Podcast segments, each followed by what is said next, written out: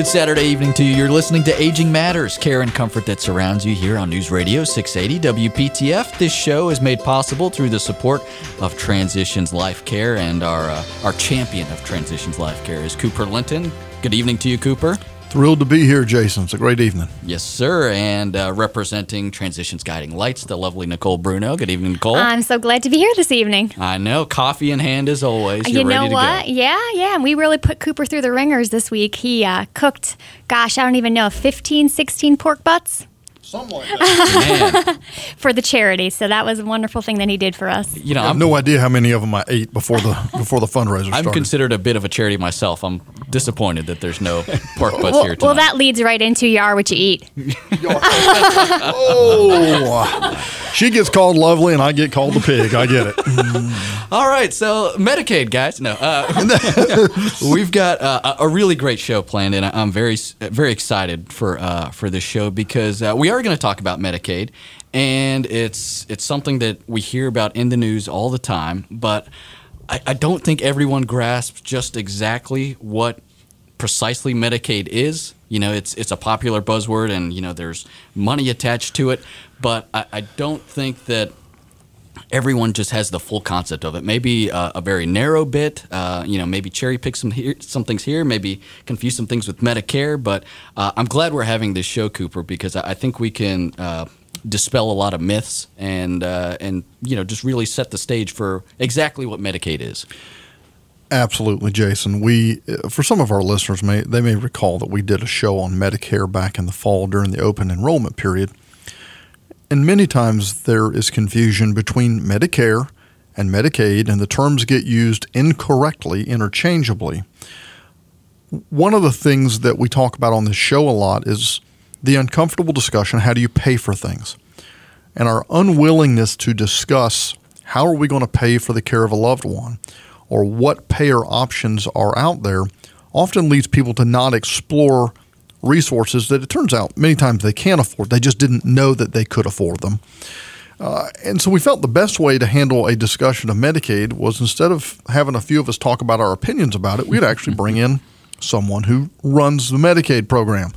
Uh, so, Dave Richard, who is the Deputy Secretary for Medical Assistance, which in the rest of the world is known as the Medicaid Director for North Carolina, has been kind enough to join us for this show and actually be able to share with us a direct perspective on what is Medicaid and who it serves. Dave, welcome to the show and thanks for taking time to come in tonight. Thank you so much. I'm really happy to be there. So, let's start off with what's Medicaid?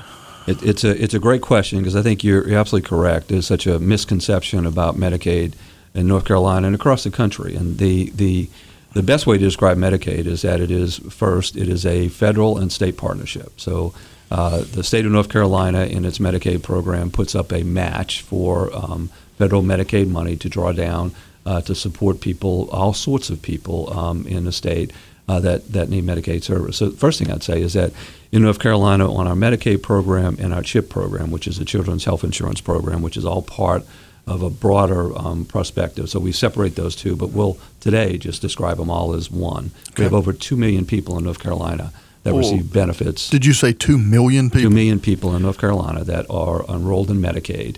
Uh, that number is is um, consistent. It slowly grows over time with the population changes, um, but but it's the number uh, that we have today is over two million people that are on Medicaid and CHIP. And North that's Carolina. without North Carolina participating in the Medicaid expansion plan. so That's that's 2 million people. That's two million people on a basic Medicaid program. There would have been, you know, would- and if, if North Carolina would have chosen to um, take advantage of the expansion, it would have been another between 300 to 600,000 people that would have been on Medicaid with that. So, Dave, do you happen to know approximately of that 2 million, how many of them are older adults?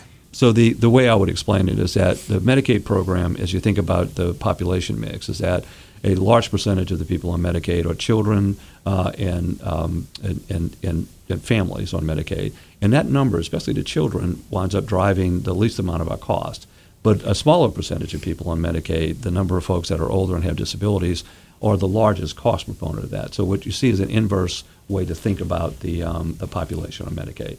But what I will say is that so a lot of folks who are older adults that uh, today are not on Medicaid, if they wind up in a nursing home, ultimately many of those individuals who would go in as private pay or some other method of paying will wind up on Medicaid because Medicaid, as I think you realize, is the one of the few programs that actually does pay for long-term care um, outside of private insurance that does that work. So we have folks that I run into on a routine basis, Dave, that say, "Well, Medicare is going to cover my nursing home," and we explain, "Well, nursing home care in a rehab facility, rehab care in a nursing facility."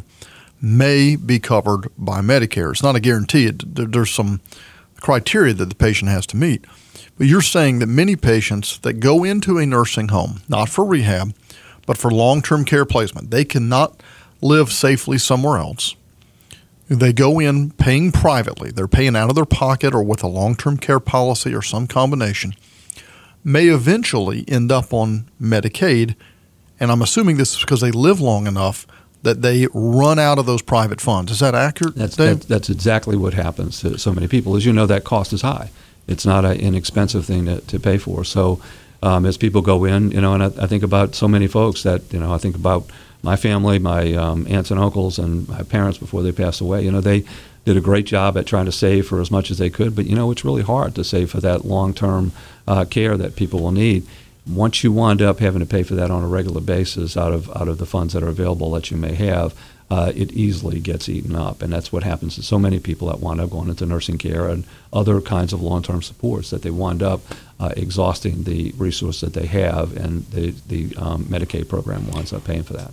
Not too long ago, we had a representative from the uh, North Carolina Assisted Living Association here, and you know living in this area, the Raleigh, Durham, Chapel Hill RTP area, we're sort of in a bubble in a lot of different ways, you know, frequently technology wise and housing wise and so on, and, and long term care wise. There's a, a higher density of higher income folks that live here. But outside of this area, what was a big surprise to me was the percentage of people that actually have to live in assisted living that assisted livings really only take Medicaid because there aren't people there that can afford it. And so sometimes when we have these conversations about older adults living in rural communities, you know, they don't have funds and we don't have people that can care for them. And then we have conversations about cutting Medicaid. That really cuts the older adults that really need the care. And, it's, it's a very scary thing to me. And I, I, had no idea that there was such a huge percentage of folks outside of the triangle that really rely heavily on Medicaid that are older adults for their long term care needs. So maybe a way to just to, to jump in a little bit. So I, I was looking thinking back about the numbers. So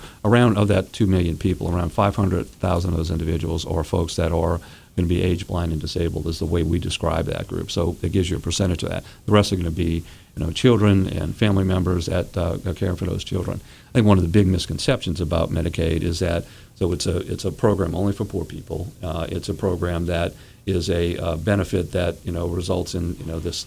I, I what's the right way to say this, but that that that folks that that um, that haven't you know, working or other people that haven't had that. Well, it's a program for all, all, Americans, frankly, and it winds up cutting across so many different places. So, a lot of children on Medicaid. So, Ed has no, it's not this audience, but a, a, an awful lot of children in audience. So, when we think about um, pediatricians in the state of North Carolina, frankly, without the Medicaid program, many pediatricians would have a hard time. Uh, making ends meet because so many children are on Medicaid. Now, it's an important component. We want those children Medicaid or, or on health choice. We want them to have the kind of uh, health care that they need.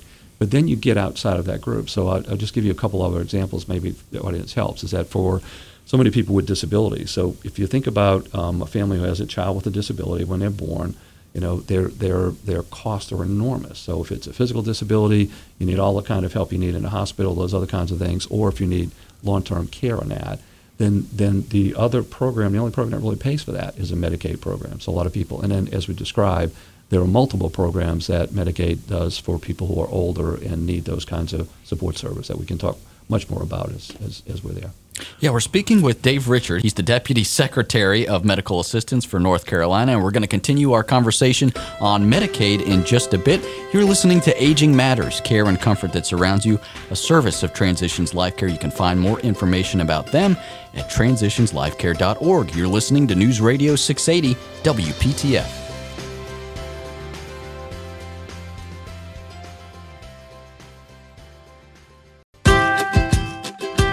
Welcome back to Aging Matters here on News Radio 680 WPTF. This show is all about the care and comfort that surrounds you, and it's a service of Transitions Life Care, which was founded as Hospice of Wake County. I am Jason Kong, Cooper Linton over there, Nicole Bruno over here. Our special guest today is Dave Richard, who's the Deputy Secretary of Medical Assistance of North Carolina, and we're talking all about Medicaid. And Cooper, before we uh, we left off last segment, we were we were talking about how. Uh, uh, this affects children, and you know, let's let's pick right back up there. Well, I think one of the things that Dave touched on earlier, and it helps me understand things that sometimes I get wrong in my mind, is that the most people that are covered by this program, actually as individuals, are, children.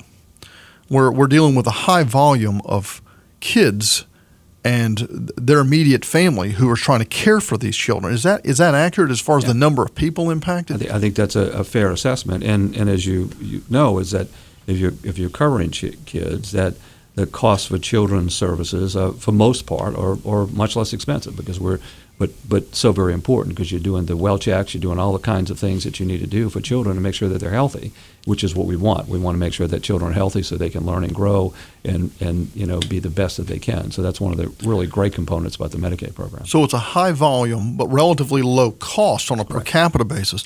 Now, if we flip that graph the other way around, we start looking at a lower number of people, but they have higher costs, and that's really our is that our older pop, our adult population Instead of saying older, it may be adult. Is that right? It's adult, but when you think about it from our perspective, it's people who are older and also people with disabilities. So okay. again, Medicaid covers those those two groups, and I think that's a you know one of those misconceptions that most people have about Medicaid is that you know it, it obviously we pay for a lot of health care, just um, physicians and hospitals and those kinds of things, but it's also that long-term supports that people need as they get older, and also for those people that have lifelong disabilities.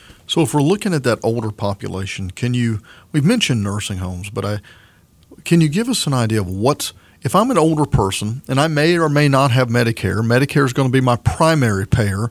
Medicaid could be my my payer of last resort, is how we sometimes refer to this. What are some examples of things that Medicaid would pay for for an, an adult, either a disabled adult or a geriatric adult, an older adult? So think about our, our, our, major programs for people who are older, and, and they also cover people with disabilities. So um, one of them is our, our personal care services, which is a, um, a, a, community-based approach, and we'll, we'll want to talk more about that as we go forward. But we also pay for people through that program that live in uh, what we call adult care homes. Some call it assisted living, different ways. It's not nursing level of care, but it's uh, folks that need to be in a, a facility because they no, no longer can be taken care of at home. So we pay for it that way. We also have a program called, um, we call it CAPDA. It's a community alternative program for disabled adults, but it also supports a lot of folks who are older, which allows wraparound services inside the home. Uh, we have about 12,000 people on that program in North Carolina. So if you think about the home health world in, in, in that aspect, so it's really kind of this broader home health and then facility-based care and of course all of the things that come with the physical health care for people who are older adults. So we'll throw around the term in here home and community based services. Um, and sometimes you hear that long term care and supports. Right. And we hear all these uh, phrases tossed around, and, and, and I get a little lost sometimes in the alphabet soup, but it's really trying to care for people in non institutionalized environments whenever possible. And that personal care service program is part of that, is it not? Is it's to help keep people out of a nursing home if possible? Yeah. So our our, our philosophy and in a, a nationwide philosophy, I know it's with, with you you you both believe is that anything we can do to help somebody stay in their own home in a place where they want to continue to live is the best option. One, it, one of the surprising things is less expensive if you do it well. Now we've got some ways that we, we've got we've got some work to do around how we pay for that service because I think it's a service that is is hard to provide at the level we pay. But if we can help people stay in their home longer, one is that we know they're better off. They they enjoy that more. They want to be there. You know, there's not a lot of folks that grow up saying, you know, I'm, I'm looking forward to that nursing home. Right. That's right. not what people. I'd like about. to be surrounded by strangers right. when I'm older. Yeah. It, it's a it's a needed service. It's an important service, but most people want to try to stay in their home as long as possible. So that's what we're trying to do is to make sure that we're driving uh, those services as much as we can that allow people to stay in their home. It's it's what we ought to be doing for all Americans, right. but in American in, in a Medicaid program it's the it's the best bang for our buck, and it also happens to be the best thing to do for people. So, well, and keeping them at home is is, is often the, the, the choice people really want. Nursing homes, even when they're run very well, and I applaud the work that the nursing home folks do, it isn't where people say they want to be. Right. Uh, even when it is done extraordinarily well, it's still not their number one choice. They want to be home. Right. So I want to stand here and sort of wave a flag. That's great. And, you know, every day we have so many uh, thousands and thousands of boomers aging and they're going to need help in the home. We have two major problems. Number one, not a, not a lot of people want to do that type of work. And number two, the companies that do want to do that type of work, they don't want to take Medicaid as a payment because it doesn't reimburse what it actually costs to provide that care. So, so you can never have a conversation about Medicaid without talking about reimbursement because Medicaid, we, we are, um, one, it's a program that is absolutely, uh, we are responsible to our members of the General Assembly about, and, and, and they are doing their job, wanting us to make sure that we control costs. I will say that North Carolina's per member per month, it's the way we think about how we pay for Medicaid services, is there our average is significantly below the nationwide average, and we are very competitive with our neighboring states and below many of them in terms of, of, of our cost for program. But, but things like home health, it's a great example of that. What we know, and, and we've had multiple conversations with members of the General Assembly, is that we have to raise the rate um, to address that issue if we're going to continue to have people come in, in home. It's not something that we've raised, I think, in the past um, almost 10 years. That rate has been stagnant. Right. So the ability to have people show up, and you want people that are competent, that do a great job. The folks that do that work, and I applaud them every day. But it's hard if you if you're if we pay, and then the agency has to provide that service, and what they're able to pay for the direct care worker, it becomes a very difficult thing to attract the right kind of folks to be there. One of the things we talk about in our industry a lot is that we can make excellence affordable, but we can't make it free. And the current PCS rate is, is so low that it does not give healthcare providers the sufficient money to provide excellent care, particularly in certain higher cost areas of the state. I mean, the reality is it costs more to provide care in Wake County or Mecklenburg County than it does in Perquimans County. You know, and I don't think, you know, we hear a lot of people screaming and yelling too about an affordable living wage, pay people an affordable living wage. And I don't think the providers are trying to purposely keep people's wages down. I think everybody would love to pay people an affordable living wage. It's just that there isn't the money there to do it for a lot of these types of jobs like certified nursing assistants. And so you know you have lots of arguments on both sides and it's how do we where do we find the money? Do we have a money tree in the backyard? I don't know. We, we, don't have the money tree in the backyard. What, what i will say is that we've had um, very positive conversations with our, our members of the General Assembly. They recognize that that this is one of those key areas, and so what we're what we're attempting to do in Medicaid, and you know we've got a, a lot of reform work going around is to is to sort of shift the way that we do business, pay for the things that are uh, most important for people, make sure that we're looking at how our rate structure drives the kind of quality we're looking for. And you'll hear this word thrown around a lot. We start paying for value, value, value rather than volume, and that really relates to how we pay for medical care, and then really thinking about the things that can it can keep people healthy longer. And if you think about a home in-home um, services, not only do they support people in home, but it's the option of, of making sure that somebody's got eyes on people that sometimes are isolated. So keeping them healthy is the other thing it, it creates. Whether that's PCS, whether that's Community Alternatives Program, CAP, uh, home health, home care, hospice, all of these are home-based services.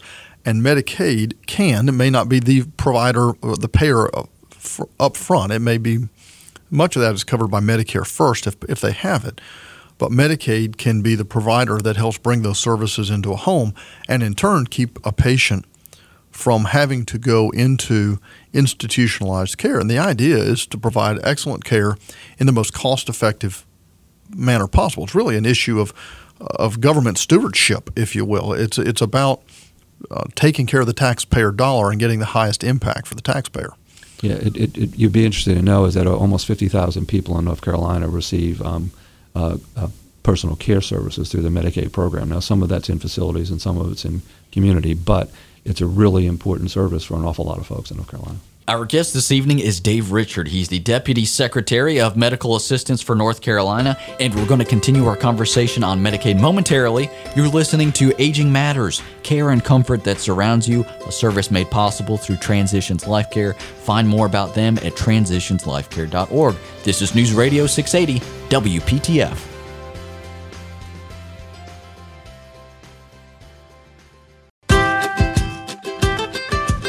You're listening to News Radio 680 WPTF. This is Aging Matters, care and comfort that surrounds you, a service of Transitions Life Care, which you can find online at transitionslifecare.org. I'm Jason Kong, Cooper Linton, Nicole Bruno alongside me. Our guest this evening, Dave Richard. He's the Deputy Secretary of Medical Assistance for North Carolina. We're talking about Medicaid.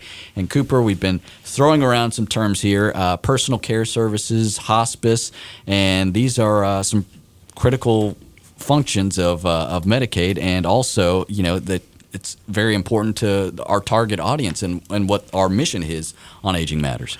Right. The mission being to really uh, empower caregivers to do a great job of taking care of their loved one. Uh, and try and do so in a way that you look back on life and say, you know, I don't have any regrets. I did a, I did a great job for this person." And as we look at the services that are available uh, during the break, uh, Dave was really educating me on some numbers. He just threw out some numbers, and I said, "Wait a minute, these are numbers that I think everybody needs to hear." Dave, you were really walking us through how many people, North Carolina citizens, are impacted in certain programs. Older North Carolina citizens that are impacted by certain programs. Do you mind sharing those numbers again? Oh, I'd be happy to. So, as we think about folks in skilled nursing facilities, nursing homes, is that our, our numbers for last year where 45,000 people were in nursing homes that Medicaid paid for. These are the uh, folks that Medicaid paid for. And our personal care services, which are delivered either in home or some of it's delivered inside of assisted living or adult care homes, that's over 48,000 people were um, uh, receiving those services. Our, our community alternative program for disabled adults, it was over almost 12,000 people uh, received that service. And then in hospice service, uh, uh almost 7,500, over 7,500 people receive hospice services through a Medicaid program. And, and so those are the biggest programs that we run for people who are older. So you're looking at, I'm doing some quick, what I call Alabama math. Uh, that sounds like an awful lot like about 100,000 uh, people in North Carolina that Medicaid helped pay for. And the reason I'm saying helped is Medicare may be covering part of that. They may be covering part of the care. Um, but 100,000 of our vulnerable older population are being covered. And then that money, part of that money is state, because you were talking about this being a shared thing. So part of that money is paid out of the state, part of it's paid by the federal government, but you guys are are running it as the, the Medicaid director. You you and your team are running the, that this program, splitting this money up, using this shared money. Right. So our, the way the way the Medicaid program generally works is that so the state of North Carolina puts up about thirty five cents um, and then receives the 65 cents from the federal government. It's a little bit close to that number. And so what it says all taxpayer dollars, right? That's the um, both federal and state money that comes back into North Carolina because of the, the way that we do that federal match. And then once it's once it's coming in, now we have to draw down from the federal government based on the amount of money that we spend on that match. Um, but it becomes in North Carolina and it circulates in North Carolina in the healthcare system that um, we pay for a lot of a lot of services. I would, let me add one other thing that you know, we, we, we, we didn't talk a lot about hospitals and um, and doctors on this, but yeah. Medicaid is a is a huge payer for um, hospital systems and also for physicians. We really drive uh, home the idea we want primary care physicians um, helping people. So your regular family doc is um, a lot of we have one of the highest participations of family physicians in the country in that program. And for hospitals, I think most hospitals will tell you without uh, Medicaid being stable that they're going to have a difficult time continuing their operation. So I didn't want well, we've that. heard some of the hospitals in rural areas talk about that. Without Medicaid dollars, they close. Right. Uh, it's the difference between being open and being closed. And painfully, this state has suffered the loss of some rural hospitals. Uh, and I made the comment, and someone looked at me and said, That's not really true. And I said, Actually, it is. I said, There are counties in this state where I can get veterinary services faster than I can get human services. That's right. And that's an uncomfortable reality. But the Medicaid dollar is part of what bridges that gap of maintaining access uh, in in those counties. And we and I say that at Transitions Life Care, we serve some of those counties that have lost uh, access to acute care services, hospital based services. So I'm speaking from first person experience on that. Um, when we talk about hospice, there were about 45,000 people in North Carolina last year who received hospice care. And you said 7,500 were paid for by Medicare. I mean, by Medicaid, Medicaid. excuse me. Here I am confusing the terms. See, Easy to do. You know, right. I need to listen to this show. I'd learn more. So 45,000 people received hospice services. 7,500 of those had it paid for by Medicaid. Does that mean so we have Medicare paying for the majority of that because they're older, but some of those folks simply didn't have a payer. They had no commercial insurance. They were not eligible for Medicare. And is that where that 7500 comes from? It's going to be people who are, are, are, lower income at this point in their life. In the Medicaid program, they're eligible for Medicaid, so that's, that's where it gets paid for, yes. And we think of that as largely an older population, but I uh, was having a geeky moment the other day, and I sat down and ran through a bunch of numbers. And it looks like that we actually, because you guys actually cover children in the hospice program. Uh, and that's part of concurrent care under the Affordable Care Act that allows concurrent services for children on hospice.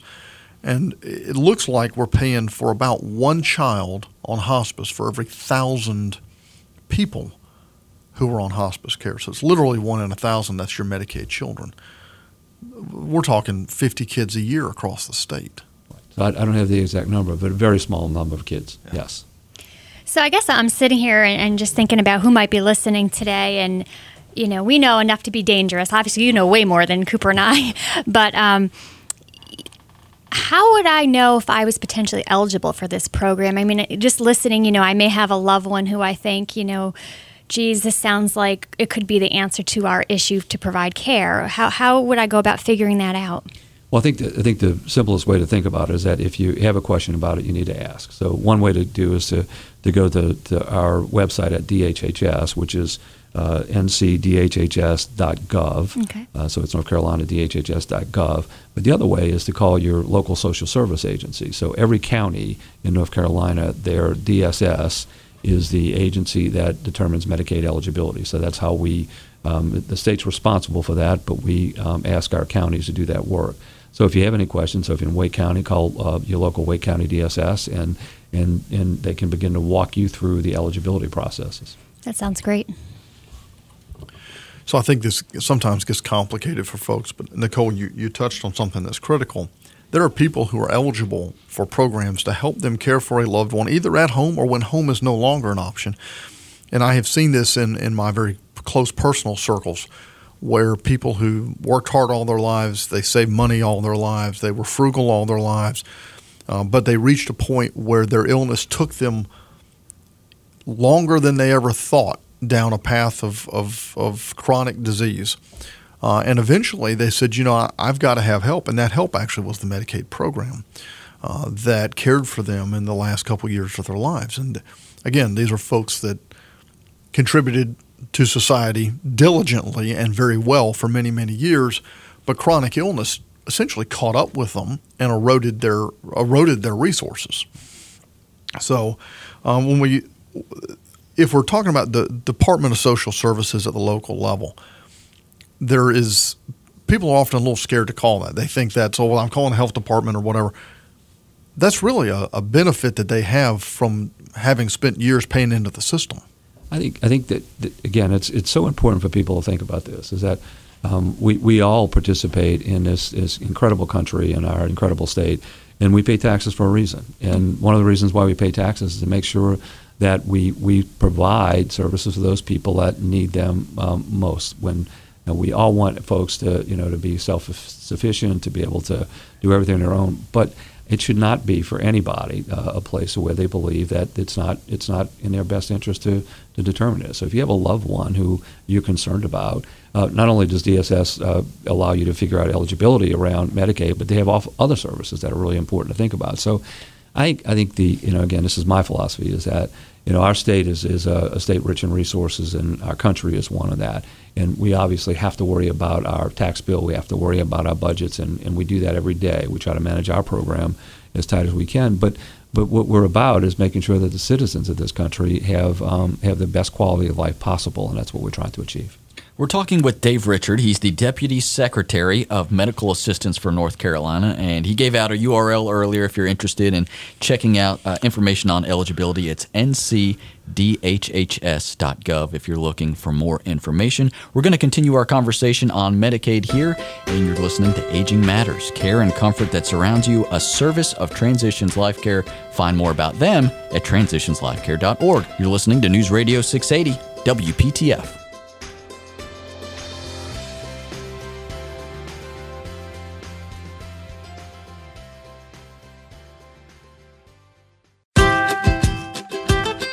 Welcome back to Aging Matters, care and comfort that surrounds you here on News Radio 680 WPTF. This show is a service of Transitions Life Care. I'm Jason Kong, Cooper Linton, Nicole Bruno alongside me. Our guest this evening is Dave Richard. He's the Deputy Secretary of Medical Assistance of North Carolina.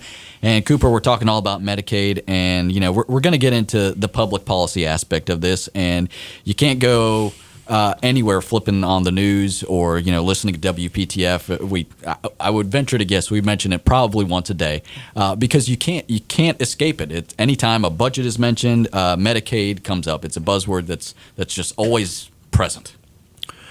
Couldn't agree with you more, Jason. Uh, and this is whether it's North Carolina General Assembly discussion, whether it's a discussion at the U.S. Capitol uh, whether it's the national budget that gets released by one group or another. Um, there's the issue of Medicaid always comes up. Uh, the issue of Medicare always comes up. So the clarity between understanding those two different programs becomes critical. Otherwise, we, we blend things that we shouldn't.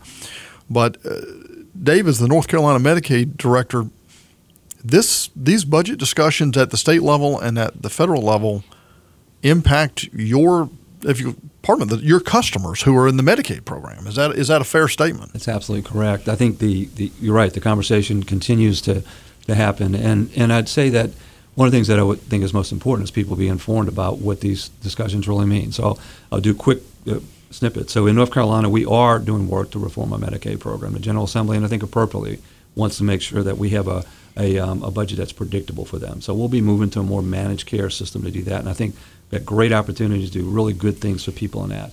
At the federal level, there's a lot of conversation about Medicaid, both in the repeal and replace of the Affordable Care Act, and also, as we've just seen, the president's budget come out earlier this week. And the thing I think is most important to talk about is that because we described that uh, federal state partnership, is that uh, in North Carolina, the state of North Carolina puts up about $4 billion, and we, because of other ways that the program works, so we wind up spending about 13 and a half billion dollars on Medicaid. So there's a federal match to that. Uh, there are some other assessments that we use to draw down that federal match and the state dollar coming up. If some of the proposals that are be, uh, being talked about in Congress were to pass, uh, what you would see is that the state of North Carolina, our members of the General Assembly, are going to have to make very difficult decisions. And the decisions will be uh, do we continue the program as is and make sure that the beneficiaries who receive services continue to receive that? Do we continue to pay provider rates at the rate level that we do? Or how do we balance uh, the loss of federal money um, with state money? So they have the option of appropriating more. But it's a pretty big budget. So, you know, anytime the General Assembly has to find additional state money to appropriate programs, uh, it's very difficult because most of the money is allocated to other things. So, our, I would say, my fear is that uh, as we move toward this, you'll have lots of um, comparisons about what happens at the federal level but it's important people to know is that if there is these cuts um, at the at, at, at, at, the Congress level, um, you will see changes, and you'll see changes in services to people. Something we didn't mention. So you know we talk about people with disabilities and folks who have um, that are older and the service they're receiving, but in in for people who have uh, mental health needs, uh, Medicaid is the primary payer in the country for those mental health needs. So all of these things would have to come under a different level of view and our concern is, is that in a program that's already stretched pretty thin, um, how will we make those changes to uh, continue to support people? I don't want to overly simplify things, but I, I want to ask is this really coming down to a choice? If we have the federal budget cut, that this is going to cause the North Carolina legislature to make a decision between cutting North Carolina Medicaid benefits or allocating more money to augment the loss from the federal dollars? Is that I mean, it, either somebody's got to pay the bill or you do less care. Is that the Uh, you, you, you, you've brought, boiled it down to the, um, the clearest point. That's exactly right. Yes. So, our earlier discussion that we want to pay for excellence, we want to pay for value, uh, we want to be able to hire great people who have high impact in a cost effective manner. It sounds like we would be moving away from being able to pay those those better benefits, um, and in the turn may end up with a higher cost by just shifting from low cost care to high cost care. That's, I mean, I'm, one of my concerns. Anytime we shift care from the lowest cost environment, by default, the care is going to a higher cost environment. It could be you couldn't have been more, more more accurate on that. Part of our excitement about Medicaid reform is the ability, as I mentioned, to pay for value and to shift those things. But it takes time to do that, um, and you can't pull money out of the system in trying to make that transition. What we hope to do is ultimately be more efficient and effective in our costs, but we know we have great needs. So, example, when I mentioned uh, the 12,000 people on CAP C, uh, CAP DA, um, our, our program for folks, we have people waiting to get that service, and they need it today. So, so it's that kind of thing that uh, not only do we, we have to make sure that we're paying caregivers at the right level uh, to provide that, but we also have more people in need than we than we can reach.